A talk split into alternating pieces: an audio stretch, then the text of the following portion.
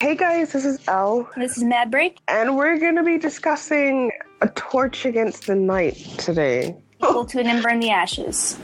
Yeah, mm, this book hurt. This book got crazy. It was like the first one was was a nice adventure. It had its moments that were kind of like, oh, oh dear, and then this one was just like, I'm gonna rip your heart out, and I'm gonna stick that knife in there, and it's not gonna move, and you're gonna have to deal with that. Yes, and everything slowly slides into chaos and concern. Oh yeah. And then you're like, yeah, it's gonna get better. And it looks like it's gonna get better. And then it gets worse. And you're like, this isn't what I wanted. And for me, there was a moment of relief at the end. We're like, okay, we got through that. But then you really examine what's happened. You're like, oh, we're not really in a great place. So after the madness of the ending of the last book, where Laia breaks Elias out of the execution, I think was how that worked. They're on the run, and Elias is poisoned and dying, and Laia's like, I'm gonna save you. Or was he poisoned at the was he poisoned at the end of the last book or the beginning of this book? It was the beginning of this book because Okay. they're in like a warehouse or something and they're trying Oh, to get yes. A horse so they can escape. And his Oh. mother is like, I know exactly where you're gonna go. I know exactly what you're gonna do because you're my son and I trained you. So she like makes him there, and then they're fighting, and she like nicks him with the sword or whatever, and Yep. then she starts to laugh, and he's like, "What is this?" Yep. And then she's beaten, and they're like, aha, we beat her. And uh, then they realize, I don't feel like that was actually a good thing that happened. Yeah. That was too easy. hmm Yep. And then like. What is it? A couple of hours later, he's like on the horse getting ready to pass out, and he's like, "Oh, I was poisoned." hmm Oh. Yep. And uh, then they go make some great decisions and No, find bandits. And uh, yeah, Oh, she disappears. yeah. She does. No, I mean Laia. Oh, oh, she does do that. I thought you meant the commandant was in the warehouse and then she was gone. I mean, she does disappear, but she does a more of like a Batman spooky. I'm gonna just leave disappear. Yeah. Whereas Laia's kind of like, I need to get medicine. I've got this medicine. Now these people are hunting for me. I'm gonna hide in this box, and they open it, and I'm like, oh wait, they didn't see me. Yep. Kind of disappear. I'm Yep. just like, where did this come from? Spooky supernatural disappearance. Was some of that um hinted at in the, in the first book? I think some of that was hinted at that she had something kind of spooky going on with her. It might have been. I think there was like an Really subtle. Um, it might have been near the beginning of the book when she was going through like the labyrinth and the tunnels, Mhm. and she this creature, and the creature was like, "What are you?" or something. Yes. Yes, she came across uh, it was like an Ifrit or something, or a Jinn, or I don't know. She came across some kind of supernatural creature, creature and then asked what she was, which is really cool setup, I think, overall in these books. And it's one of the different things I like about this author, where there's a lot of stuff that you take at face value. I think at first, at least I did, where like, okay, this is an adventure story, this is a fantasy story, and then it's all building up to something. And when Mhm. she brings out what it was building up to, it makes sense and everything comes together and you weren't even looking for those clues to begin with. You were just accepting them. Yep. I love when people do that because like it makes rereading so much better Yes. because when, like you see all of the hints that are there and you're like, oh, you sneaky author, yes. see what you're doing. that Harry Potter clue laying. Oh, Yeah, yeah, but Harry Potter is just on another level with that though. Well, we still have two more books to go with this one, so who knows what's in store for some of this. That's true. And the newest book looks like it's going to be even more heartbreaking than the last one. Oh. Yeah, yeah. Everything's uh becoming problematic, but we'll work we'll work towards that. We'll work through all the problems that crop up in this book for everybody. Maya goes to get um medicine Yes. for Elias so he doesn't just keel over and die. is and then is that on the way back that she meets our other two companions or is it later on? Uh, are we talking about Keenan and uh, what's her name? Izzy? Yes. Yes, I love her. Hmm. Oh, Um, I think I think she did run into them on the way back.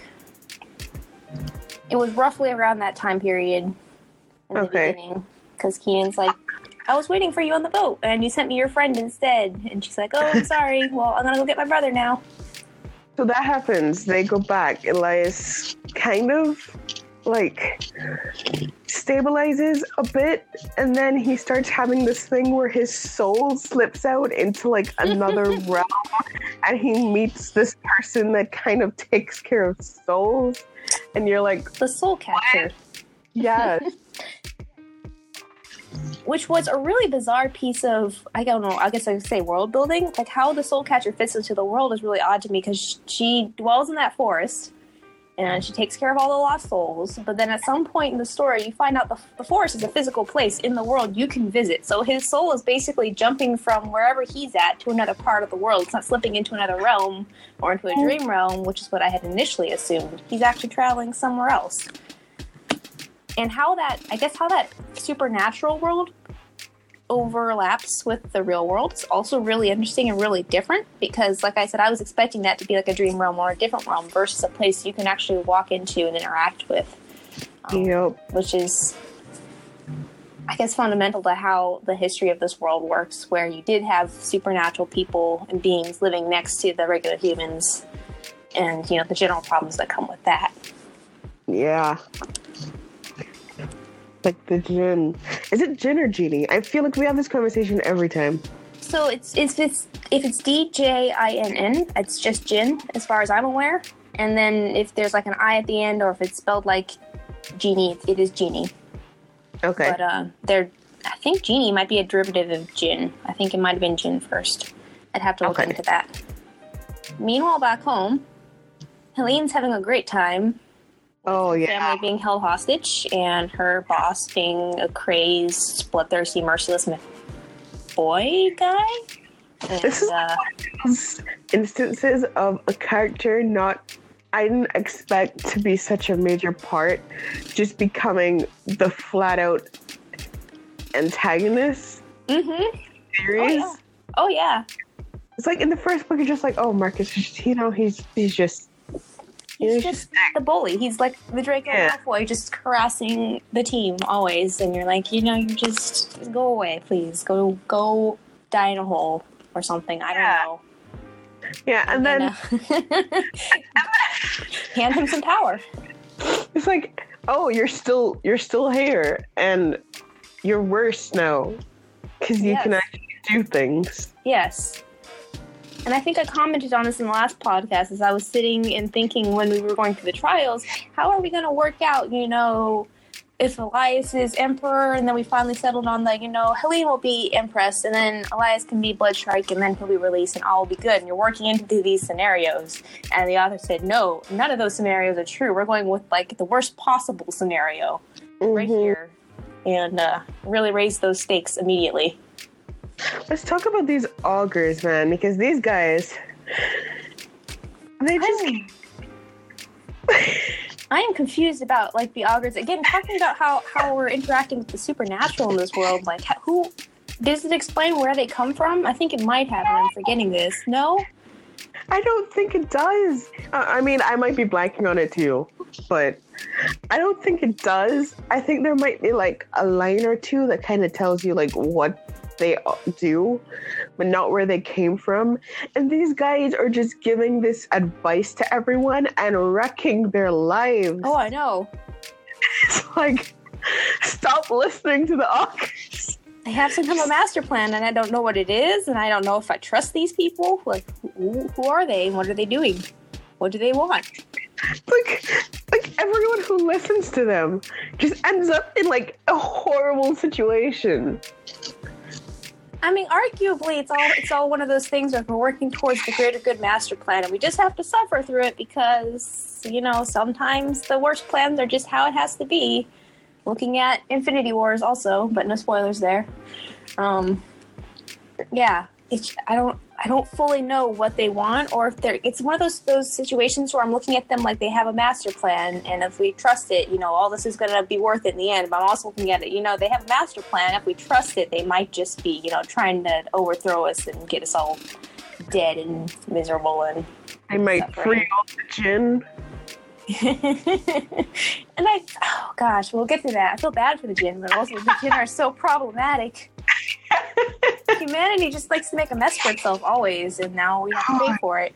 And Augurs like, yeah, you know, follow us and, you know, you'll be free. You'll be happy and, you know, you'll be strong. What is it they say? You'll be stronger for it or something? They they phrase it in a certain way where they're like, it'll it'll benefit you in some way, but it's also one of those vague wording things where you're like, do you want that? Is that actually what we need? Mm. Then you get to the end and you're like, no, no, oh, No. not what I wanted. not worth it. Hmm. So then there's a whole parts where like Helene's chasing after Elias because Yes. she wants to catch him. which is really some interesting there's a lot of interesting i don't know if it's character development or just watching her as a character sort through her feelings towards this because on one hand she's hunting down her best friend who kind of you know kicked her heart and fled and she doesn't know what's going on with him. On the Mhm. other hand she would have to turn him into the worst being on the empire currently. And on the other hand if she doesn't do that um, her family is being held hostage. Like her sister's literally getting engaged to Marcus. Is that what it is? Yes, yes. Marcus says, "Hey, I'm gonna marry your sister," and it was it was her her mean sister, wasn't it? The sister who was who was always mean to Helene and was like always turning up her nose at her and was like whatever. And Helene's still like, "You're my sister, though. I'm gonna take care of you." Well, Yeah. the mean sister was very snotty about it, and she was, "I'm gonna be an empress. Just gonna Oh yeah. I'm gonna rule by his side." I think eventually, eventually did. Oh, yeah, she went down. Oh. I forget. Yeah, no, I forgot the scope of how bad Helene's life is. Yes, so I think the first time Helene fails to get back Elias, the first time Helene fails uh, Emperor Marcus, Marcus kills her father, doesn't he? Doesn't he?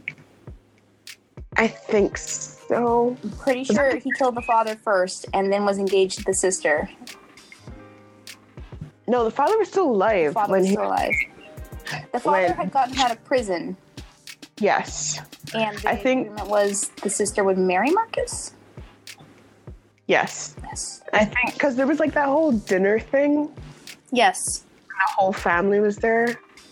Um, I can't remember where the father died. If the father died after her first slip up, when she let Elias go, or if it was after the whole, hey, there's an army out here, you need to know about this thing. And uh, I'm gonna kill your family because I already knew about this thing. Okay, that might have been it. Oh, that army thing was also a scary turnaround, and I was so excited for it too. So that that comes later on. Do we want to jump to that, or do we want to work on talk about that now since we're on the subject of Helene? I'm trying to remember like what happens between there. It's mostly just like them, like Elias, Laia, Keenan, and Izzy traveling, and like Elias jumping back and forth between the soul place. catcher. Yeah. Yeah. So there isn't like, and most of that is just like character building, I guess, and relationship building between characters. Well, there And, was like- also there's also a lot of important building. For, it is a lot of that we're alliances and friendships and all that, and the trust and all that. But there's also learning a bit about when Elias is talking to the soul catcher, he's learning about the history of what's going on and why the world is this way, and who the spooky shadow man that his mom's consorting with is. So that stuff, that stuff is important, even if it, it's not. I don't think it. To me, it wasn't as immediately like tension building as Helene's situation because Helene just stressed me out watching her. But, Yeah. uh, The the tension with their side kind of came near to the end. yes. Yes. But we can talk about Helene and then we can go to that. Because that needs like a full 20 minutes on its own just to get feelings out. hmm Good God. Yeah. So much happens. So she spends most of the book, you know, stressing about her family, and her sister keeps being a jerk to her, and she keeps trying to protect her sister, and then she keeps going after Elias and going, "Should I though?" and almost catching him, and then not catching him, and giving him breaks at weird moments, and then also jumping on him and causing problems. Um, and then eventually, might have been near the end, she discovers there is an army amassing in this like a secret mountain valley or something like that. Sees this is the enemy's army, and she goes, "This is the real problem. We need to go report this right now." And then you're It's as the the reader, army. what's that? It's the commandant's Yes, army. That was right. Was and she was army. like, it's going to overthrow Marcus. I need to go tell Marcus that this is happening. "Yep, That's more important than catching Elias right now. yep, And if I do this, then he'll, you know, forgive me or whatever. And then I don't have to deal with the Elias situation as well. And I get, I get an out for both things. exactly." And as the reader, you're like, "Yes, finally a break, and we're going to deal with the real problem, which is the commandant, and whatever the hell she's planning." Yeah. And then she gets back. She like rides all the way back. She gets to Marcus and she's like, and it's I think he's in front of like a group of people. This is like on like in a throne room or something. Yes.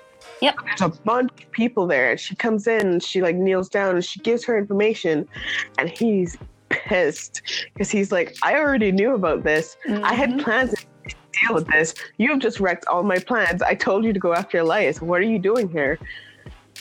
Yes. Yes. And then uh punishment.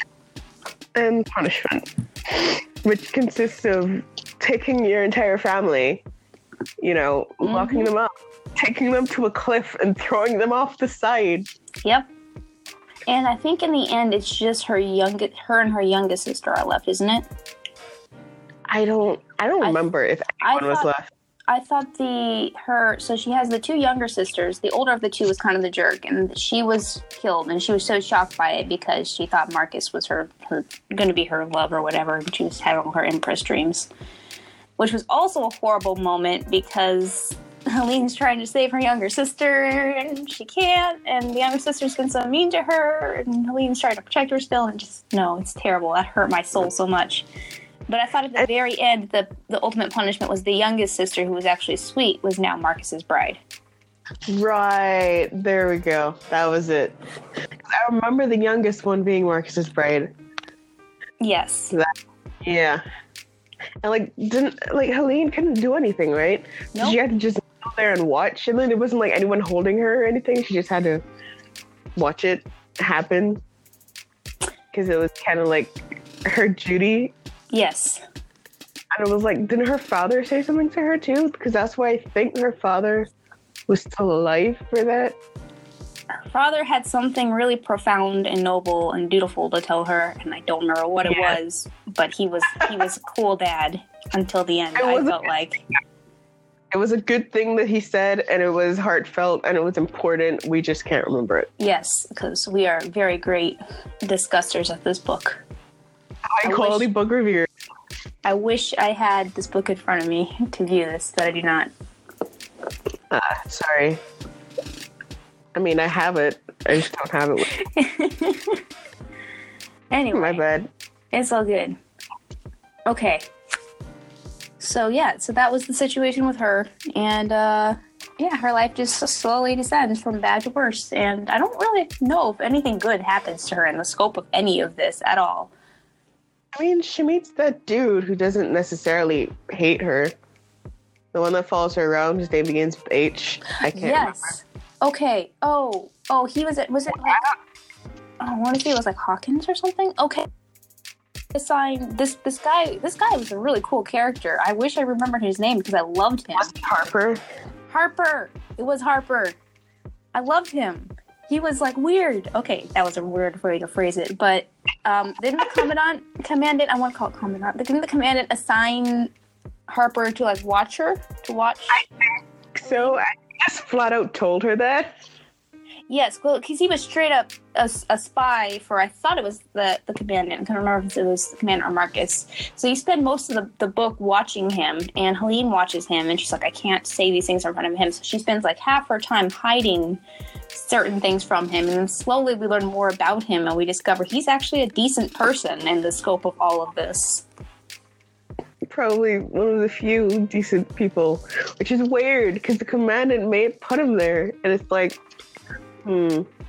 And there's this whole thing going on about there's somebody that he loves, and I'm like, who is this? I really want to know. Yeah. And he, I think, because the commandant liked him because he trained under her, I thought, and I think she just liked him. He was a really good soldier and Mhm. he did good work and he obeyed orders and this and that. So I think she trusted him because he had all those traits that made him a really great soldier and he was loyal, unlike her son and all that. So, um, so the commandant trusted him and liked him, but that didn't necessarily mean that he was her or like her in any way, as we're kind of discovering. But you know, we don't know if there's going to be another plot twist because that's what that's what the author does. Just loves, you know. Just toys with my emotions. Hmm. He he really is a weird character, though. Yes. Weird. Weird. Like, what are you up to? Weird. Yes. And there's so much trust that you start to put in things, and then you realize that was not a good place to put that trust. And throughout these two books, that it's difficult as the reader to really fully trust them. Even if he turns out to be like the most dependable character in the book, you're going to spend the whole extent of this quartet looking at him, I'm guessing, wondering what he actually is doing and whose side he actually is on, no matter what he does. Keenan. Do we need to discuss Keenan? We need to. We'll get to Please. Keenan. I think we've wrapped up Helene's life and the mystery of Harper. I've had a year of just sitting on this because no one else would read this damn book. Mm-hmm. Yes, Keenan, who is spooky. Oh god. So it's like on the Elias and Laia side, you know, things are not necessarily the best, but you know, they're trucking on, they're making progress, they're getting closer to the prison. And it's like Keenan and Elias have their rivalry thing going. Yeah, the love triangle kind of, yeah. Yeah. And then Izzy's just there being sweet. Because she's wonderful and too good for this world. Oh, yeah, clearly. Especially, know, she was too good for the world. What mm. Mm-hmm. and and then it's like do, do you want to discuss Izzy? Because I can't remember what actually happened in detail there. Oh, someone stabbed her. Oh, oh, damn. Do I, to, do I need to search up what actually happens to Izzy? I just remember, I- you know, being severely wounded by this, so I don't buried that memory. I don't know if it's like that integral to the plot. I'm sorry. I'm sorry. But uh yeah, that was that was one of the instances of like, yeah, you know, just because a character is good doesn't mean they're gonna live. In fact, most of the good characters don't live. because we can't have nice things. Okay, I, I vaguely remember now. So they were traveling. I thought they were traveling with um, either some of the people Elias grew up with, or just some traveling merchants or something. These people were helping them being gets you know hide from soldiers and helping them smuggle across the country and all that. And Izzy started to have a thing for this archer kid who was actually really cute, and they were just really cute together. And then it turned out Izzy was good with a bow, and I was like, "Look at you growing into a little happy rebel and living your life." And uh, and then a raid happens, and uh, yeah, Izzy is Izzy is killed. Was this when they had to like hide under the things in the the carriages? I, I so I thought they hid in the things maybe twice because I thought the first time they got away with it and they were all shocked because um, Laia did her spooky invisible thing and the soldiers didn't catch them even though he was looking right at them. And let me see, they caught someone. And then Laia was like, "We gotta go save them." And the caravan people are saying, "No, we gotta keep moving." And she goes, "No, we don't leave anyone behind." and uh, or something like that. She was she was threatening them. Oh, she was saying we have to hide everyone. That's what she had said. Hmm. Um, at some point, they do get caught in the midst of this hiding, though, by the soldiers. And in the midst of this, a lot of people are killed, and uh, Izzy is killed. Yeah, and then that's when they run away on their own, right? To try to get to the prison. Yeah. So that all that happens is he's gone, and then I think what happens? Elias takes off in the middle of the night to go to the prison by himself. Yes, because that's always a great idea. It's like, yeah, let the dying man go by himself, and he could like pass out at any moment. Sure. Yeah. Anyways. this was great. What could go wrong? It's okay. I know this place, and then he's uh-huh. like, "Oh no, I don't know this place as well." because the prison warden is really actually smart for once. hmm Yeah, that's true. It's like usually prison wardens are kind of like silly, and Usually the lazy, corrupt, dumb, pompous brutes Yeah. who, you know, you just let them drink and pass out and then you raid the prison. But this guy is sadistic and intelligent and actually knows what he's doing, which is great. Which is actually great about a lot of the antagonists. I wanted to say all of them, but I didn't want to like make a blanket statement that was wrong. But the commandant and kind of Marcus, the prison warden, um, Spooky Shadow Man, they're all really smart people. And they Yep. all have master plans, and you underestimate them and you all die. It's like, but like when they're all smart, intelligent, efficient people, then how are the good guys who are kids supposed to win? Which is the reality of this. It is. But the kids have things that they need, and so there's some, I guess there's some power there. Oh my god. So yeah, Elias runs off on his own. I think he like steals a prison uniform or something. Yes, he does. And he goes in looking for a prisoner or whatever, or ever. He makes all these lies that you would think would normally look. It almost looks like it's working, and then it doesn't work. Yeah, then he gets caught Yep. and shoved in prison. Yep. And is tortured for days. Oh don't know if it's yeah. for days, but he is he is intensely tortured, and he makes friends with the uh, little scholar boy. Oh was like yeah. Kaz or something. Something like that. He was a really small, cute name. Hmm. Well, he He was. He wasn't a Tim, so it's fine. Tim's a cursed name. Oh man. But uh, yes, and they teaches the scholar kid to be brave. Like he inspires the kid to be brave, which was really a wonderful moment. I was like, oh, look at you. Yeah. Oh, Yeah. training rebels. This is not going to end well. Oh yeah. And then there's like the guy in the cell two doors down that's just constantly screaming. Gosh, yes, yes. Mhm. Torture. I, I love the torture. The prison. The prison scenes are are just. I want to say they're brutal. Like they're not as intensely gory or anything as a lot of writing. But when you imagine yourself psychologically in that place, it's really horrifying. Oh yeah. That was that was well depicted in all its horrificness.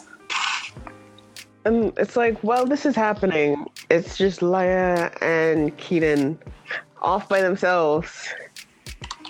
Right? Yes, yes. And Keenan's Keenan's getting trying to get all close to her, and there's always.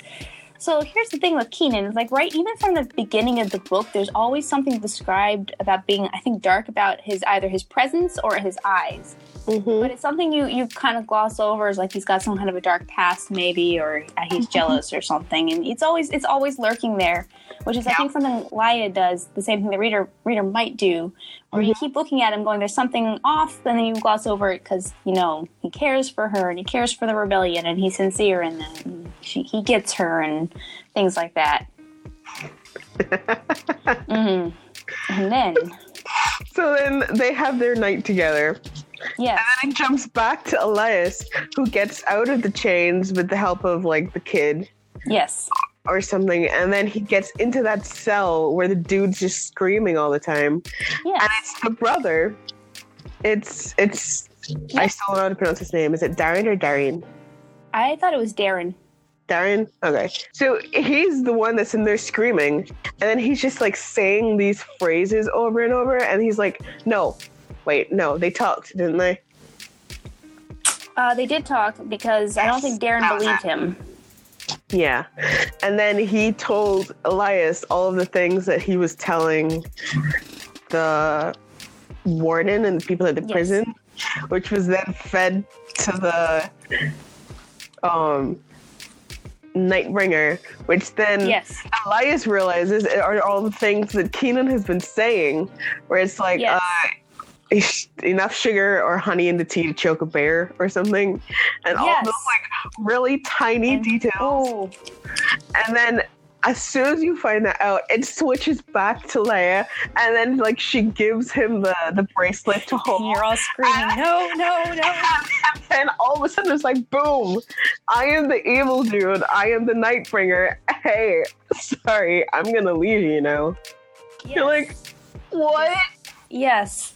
So there is a way. I figured I figured it out actually like two seconds before it was revealed because there's a moment when the commandant is visiting the warden and they're discussing, you know, their master together, the good old Nightbringer and Shady Dude, Shady Dude, and um, I think either the warden or the commandant makes a comment that they haven't seen their master in X number of months or something like that. And whatever the time period was, it linked up with however long Keenan had been traveling with them. And so between that and the constant descriptions of Keenan darkness, it was like, oh wait, this is bad. this is bad. This is why I was laughing at you in the last episode. I remember that now. Yep, no, this is bad.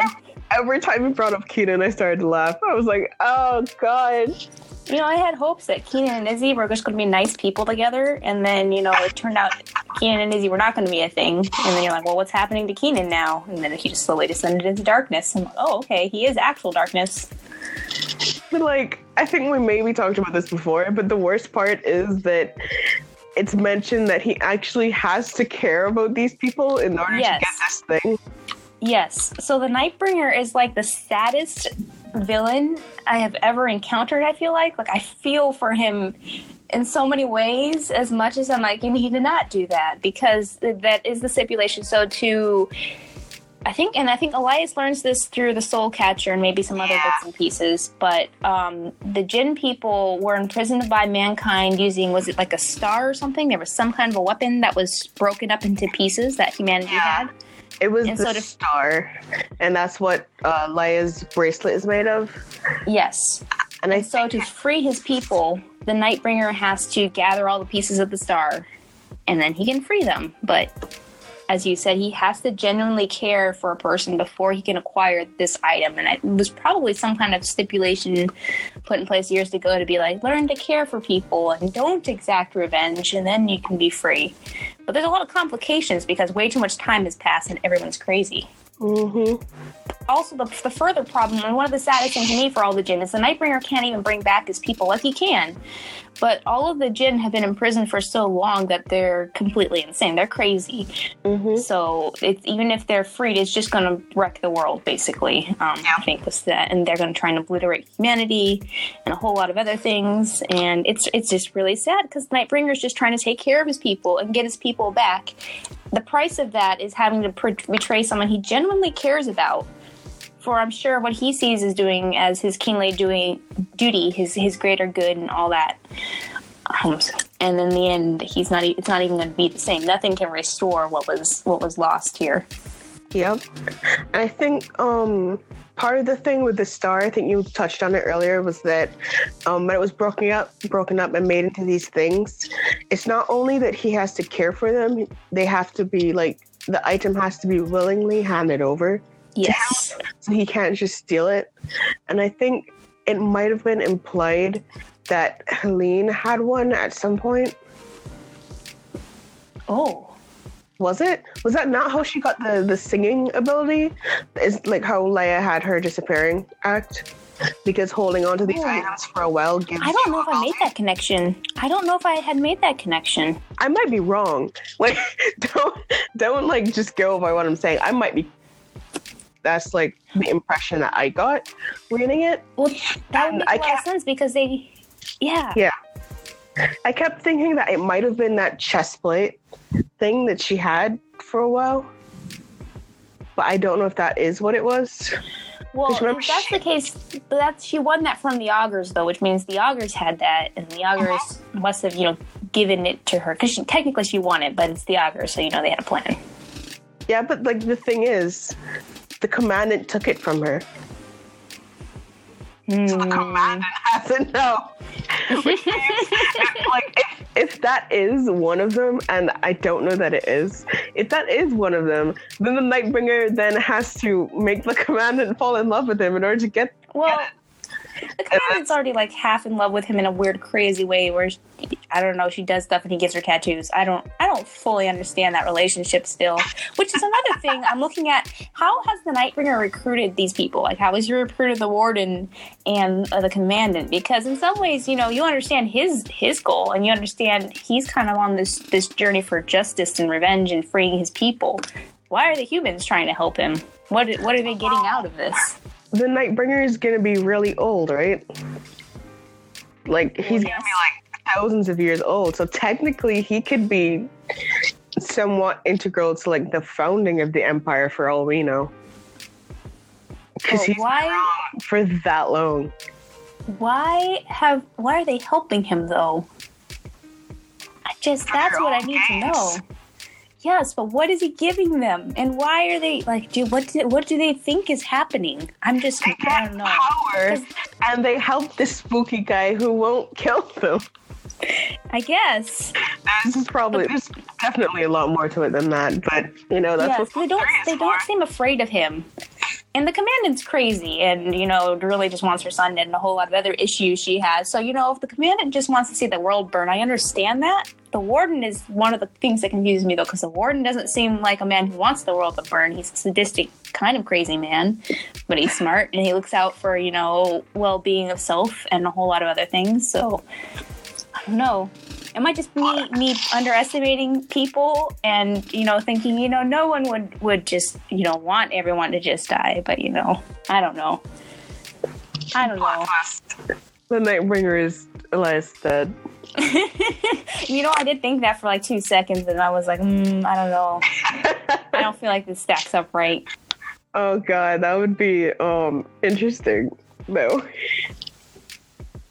Oh, I don't I don't know I don't know I don't know if I want to linger on that thought for too long. But that would be extra complicated. Yes. Maybe that's why Keenan didn't like it. Oh god. like I'm competing with my parents son. wouldn't like him. Both of his parents wouldn't like him. No. Oh god. Okay. Moving on. Yes. Okay. Oh.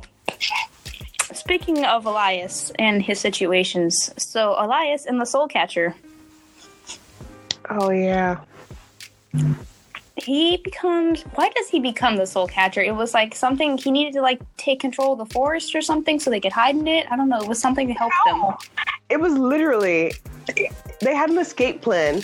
He was lifting Darin up the stairs to escape. Oh. See the escape. And Yep. he died. Yep. He died on the steps to victory. Sorry. I remember this now, and it was just such a frustrating, terribly sad moment. But when you straight up say he was almost there and he died, I'm just having the Dark Souls "you died" flashing in front of my eyes. You died. Oh god. Yes, and then he's like, "I need to extend my life for these extra two seconds, so let me become immortally bound to this forest and taking care of it." But he was arguing. He was like, "No, let me go back. I was nearly there." She's like, "Doesn't work that way." And he's like, "But it could."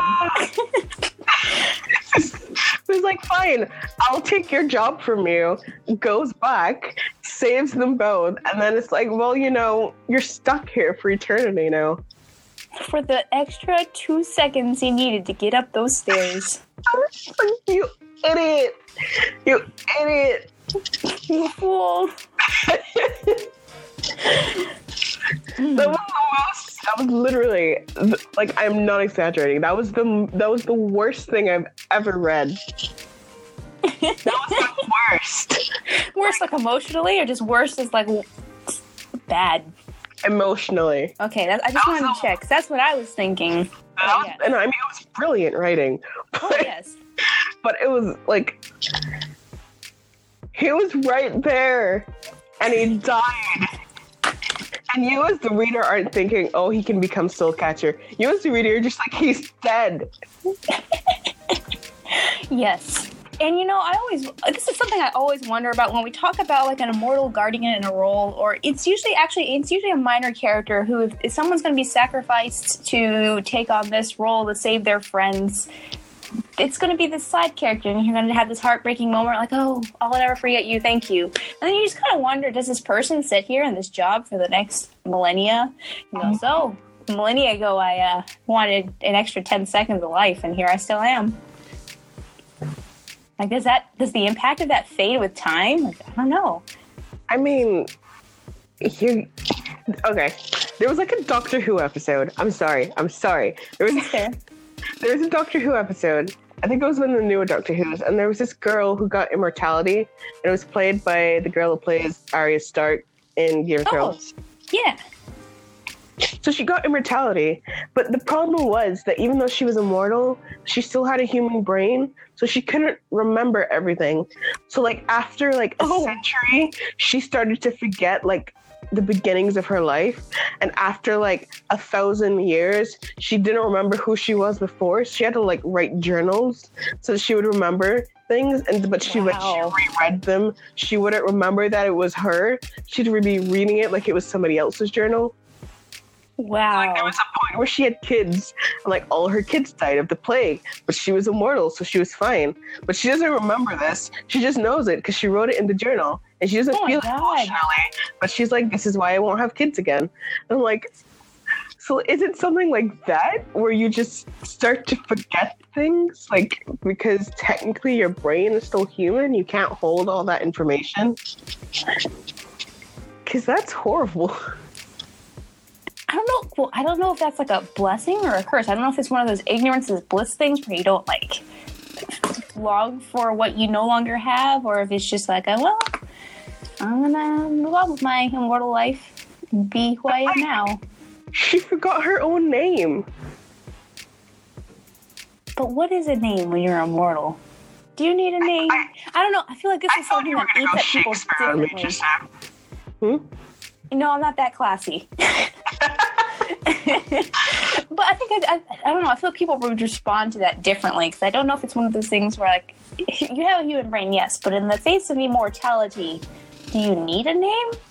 It's like what? I'm, mm, She she literally just started referring to herself as me. I was I like, mean, whoa. I mean, there is something tragic about that, but I feel like that's just tragic from our mortal Human importance perspective. yes and our, our idea of you know the value of our own life and our relations to others because all of that changes when you're immortal but i guess drawing it back to elias he is a main character and he's a very important part to this plot. And now he's mm-hmm. kind of trapped in this forest that he can leave for little bits of time but he always has to come back and take care of it. So what's going to happen? He's technically not supposed to leave, though, is the issue. you know he's not but he's still i thought he was still like i can just leave for a little bit and the forest is angry but you know. Have you have you read any of the, the excerpts for No, Reaper of I don't. I don't touch excerpts because I need the full book in front of me, like right now, if I'm gonna have excerpts. Okay. won't won't discuss that then. Okay. But yeah, Okay. So it's gonna dig into that. I'm guessing. yeah. Okay. It's- cool. That's gonna get touched on, and Okay. yeah. But how are we supposed to have our our life changing bonding journey if he's in the forest?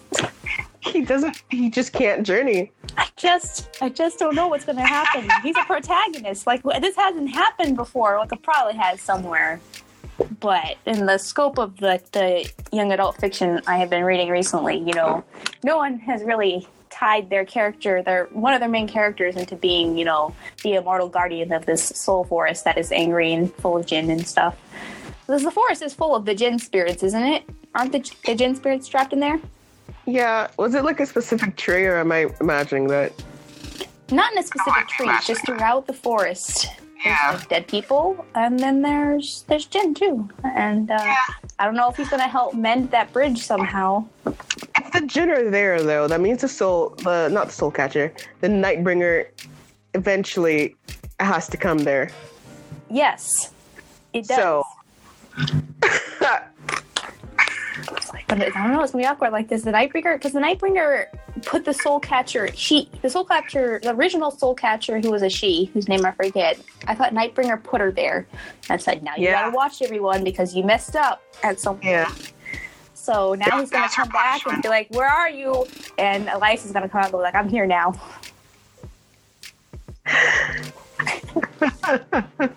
this book. It hurts. Oh gosh. Okay, was there, is there is there anything else that actually happened? Because we spent an hour just summarizing the plot. Is oh, that it? It oh yeah, they they kiss. They have their moment and they finally kiss because Elias is like, yeah, you know, I already died once. Might as well. Um, Yeah. you know, Laia's got her brother back finally after two books, and he's got secret weapon making thoughts, and I forgot that was cool. a thing. yeah, In the that's a big scope thing. of everything else, I forgot that was actually an important Yes. thing.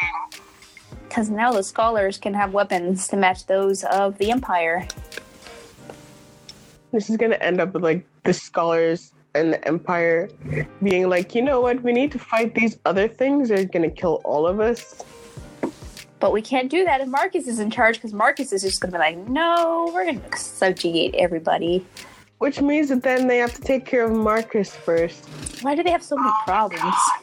It's oh, how is this? How is this gonna end? I don't know where this plot is going. It's like is- I don't know. It's like usually you can like have like an overall guess of where things might end up but this i'm just lost And there's so much, there's so much. It's just a really complicated book because it digs into those things you can't really make up for. You can't pay for the human humankind cannot make up for what their great great great ancestors did to the Jinn people, which was horrible. You can't. I don't. You can't fix that in a way. I don't think there's a way to fix that in a way that's gonna be okay. I don't yeah because we're rooting for humanity, but humanity's done horrible things, and now humanity's also hurting itself. Mhm. And the Jinn guy's trying to get revenge, and um, like oh, the, does the nightbringer actually want revenge though or does he just want to free his people he wants in to. that, in that way he's kind of like the most as you were saying sympathetic and you know character in this entire series if that's all he wants I think well, because I think he's putting up the idea that's all he wants. But for one thing, he will not acknowledge that the Jinn are so crazed at this point from insanity and years of imprisonment that they're gonna hurt some people if they get out. Second of all, because of everything that's happened to him, I'm sure he has some anger. I'm sure he has a lot of anger towards humanity, and I don't feel like he's gonna make decisions that aren't aren't going to be harmful in the scope of everything just because he has been so hurt. Don't know. So many hurt people, and then you know our poor protagonists are just like we didn't even know this was going on, which is another thing. Humanity at this point doesn't remember this stuff. oh no Humanity doesn't even know this is going on because humanity's great like that, and they're just like, let's just forget this is a thing. Okay. Yeah. Um. Yeah. I don't. I don't know how this is coming out because as this is, you want justice and you want goodness, but in some ways the justice here looks like you know we're just gonna die. I don't know. You can't fix this no unless there's some magic I don't know about that's being set up, and I'm just waiting for that. Maybe I'm hoping Ah. Elias can be like a soul catcher and it's gonna help somebody. I don't know. the answer is kill everyone No, that's, Yes. that's not the solution we're going for. you kill you kill the emperor you kill the Blood Shrike you kill No. the nightbringer you kill all the jinn you kill you kill everyone and then there's no problem No, that's that's that's not how we help this situation. That's how we feed more blood into the situation and make it worse. is it though but if everyone's dead it's called a clean slate I don't I don't know how I feel about any of this. I, it's okay, you know. Mm. Oh gosh. I, this is a tying uncomfortable. Did you see Infinity Wars? This is unrelated. Well, this is related, but this all this stuff is overlapping in my mind now. I'm just like, I yeah but no spoilers Oh, I'm not going to spoil it, but there's so many questions that are being asked nowadays that are just complicated. yeah yeah Oh gosh. Yeah. So yeah, that's that's that that's that ending feeling of you know Oh, okay, no, life yeah. didn't die. Yeah, kill, Uh, kill Him half didn't die. Kill everyone. Kill half of everyone. Balance. Yes, this is that downhill slope of okay, things are a lot worse than we thought. But look, these characters are still alive. I don't Yeah. know what we do about it. Just kill half. Where do we go from here? Okay, was there anyone else we need to discuss? I don't think Marcus is much to discuss because Mhm. Marcus I mean, uh, is just gone. His soul, his soul fled when he, when he had to kill his brother, and he's gone. And it makes me really sad sometimes. But then by the end of this book, I was kind of over it because I was really sad. I expressed this last podcast. I was really sad when he had to kill his brother, and I felt bad. He's like, he was my little brother. I'm like, oh my god. And uh, now I'm like, okay, you should you you you're not meant for this world anymore. Bye. we had one that's too good for this world and one that's not meant for this world. And look which one we still have. Um, I'm trying to go through the characters and see if there's anyone that was like, We met um Mama oh, Elias's adopted mom. Yeah, that was just for, or I don't remember the name, but that wasn't like a huge role, I guess. I mean, I feel like it kind of was because everyone sacrificed for him. Yeah, yeah. Why? Why though?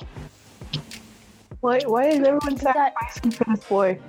I, I don't know. I mean, this boy's trying to do good things, but when we realize by the end of this book the scope of the problem, we're looking at okay, so we have two teenagers who are on top of this, and that's about it. Mm-hmm. Hmm. Oh, don't forget the crazy warlord commandant, because she wants to. I think doesn't she want to betray the Nightbringer eventually? I don't know what she wants ever. I don't know. I love her. I just don't know what she wants. Oh God, best mom. You're great, but you confuse me, best mom. I want her to get together with Matic from Pearl No. No, Yes, no, best no, parents. No, we'll discuss this later. I don't- yes. No. Why? Why did you do this? I mean, I know that I still have I have legitimate arguments for Matic, which we can get into later, but Command is just crazy. Yeah, But she's smart, and I don't know I don't know why she's like this. because she fell in love with the Nightbringer. But I don't. She just as a person, no. Like her problems extend beyond being in love with the Nightbringer, which is a pretty weird problem. But uh, I just don't understand. Cause grandfather, grandfather uh, Vit- Vitruvius is that the family name? He's kind of normal. He's a proud grandpa who's like glory to the empire. I'm like, okay, well, you really need to take a closer look at the empire. But yes, you're a pretty normal person. And then we look at the daughter. I'm like, how are you like this? Did they leave? Did I can't remember if the family Grandpa left. was smuggled out. Someone Yes. escaped, someone smuggled Grandpa out at the end of the last book, I think. So Grandpa's okay somewhere, but he's kind of upset that he's not at his house because he's an old man. Like, why do I have to be here? That is some support there, you know. Yes. So those are the foundations to break everything apart. You know, a house we're, getting, we're getting some we're getting some pieces in place, I guess. We got, you know, Grandpa somewhere, and we know Keenan's a bad idea, and uh, we got Darin back, and we got a. Do we know what happened to that bladesmith that was mentoring Darin? Did he get smuggled No. out? I think he got. Oh, he didn't. I don't. I don't remember what happened. I don't know if they mentioned it.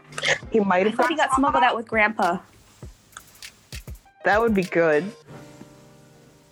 I hope That would mean we have the makings of a rebellion.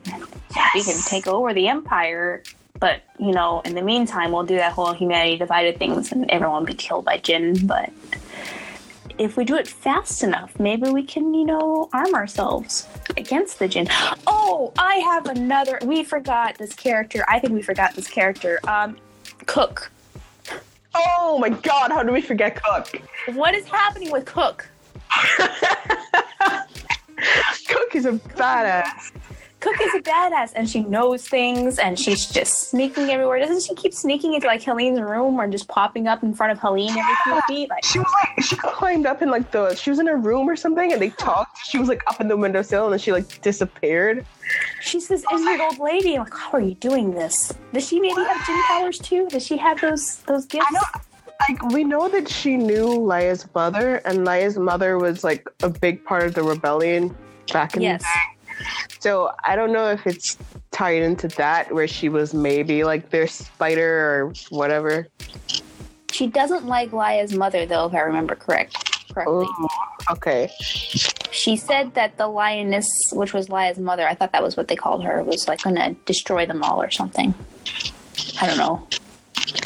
She she she keeps being super ominous. There's something really something's like she was tortured and scary things have happened to her and she knows stuff. Mhm. I don't know if she knew something about if she maybe she figured out something about the Nightbringer and being Keenan because she must have known Keenan because Laia's mom took care of him, I think. And I was so just like, what did she know? Why did she know it? What's she doing? What does she want? Whose side is Cook on? I don't know. Cook Cook is was on Izzi's side, but Izzi's Izzi's no longer here, so Oh God! When Cook finds out that Izzi's dead, Cook's going on a warpath. oh no! Oh no! Well, uh, And we don't even know Cook's name either. Like she could be someone super important that we don't know about. We don't know who she is. she could be the lioness for all we know. She could be. We don't know. we don't know. And maybe that's why she hates the lioness because she hates the person she used to be. Is she, I think she might be too old to be the lioness though, because she's Yeah, isn't probably. she actually an old woman? So she could be like the lioness's mom or something. I don't know. No, but Maybe- we knew the mom, didn't we? They died at the beginning of Oh the first book. yes. What about what about the dad's parents? I mean, that's possible. We don't know. We know nothing about that side. Who is she? We will never know until maybe book three Oh, or book man. four. Next month. Yeah, Next month. Oh man. I'm not gonna get to read it because I don't get books here. Wow. Yeah, Like you don't get you have to like mass order them in. It's more like it's like the bookstores we have here used to carry good books, but then they changed ownership, and the Oh. person that owns it now does not.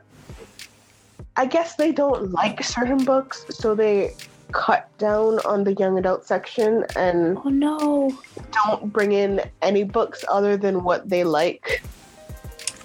Wow. So it's like um they're they're I guess they're very religious, so they don't bring in a lot of the young adult books that I would like to read.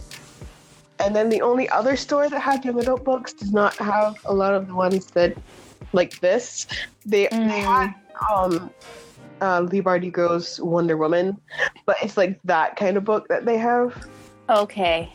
So in order to get books, I need I ha- I'll have to order them, and then I have to pay like um overseas shipping, Oof. it'll take a while to get here. And at least I don't have to pay duties on it. But by the time it gets here, you know that's that's money. It's a lot of money for books.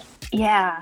Oh And that's man. not that's not even counting the fact that if I try to buy a book here, it's like forty dollars for a book. That's crazy.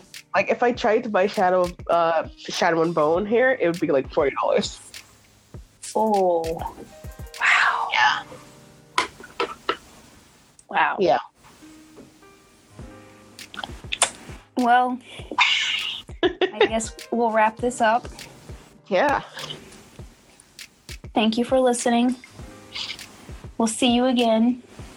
Not seeing because, you know, words, but yes, we will return.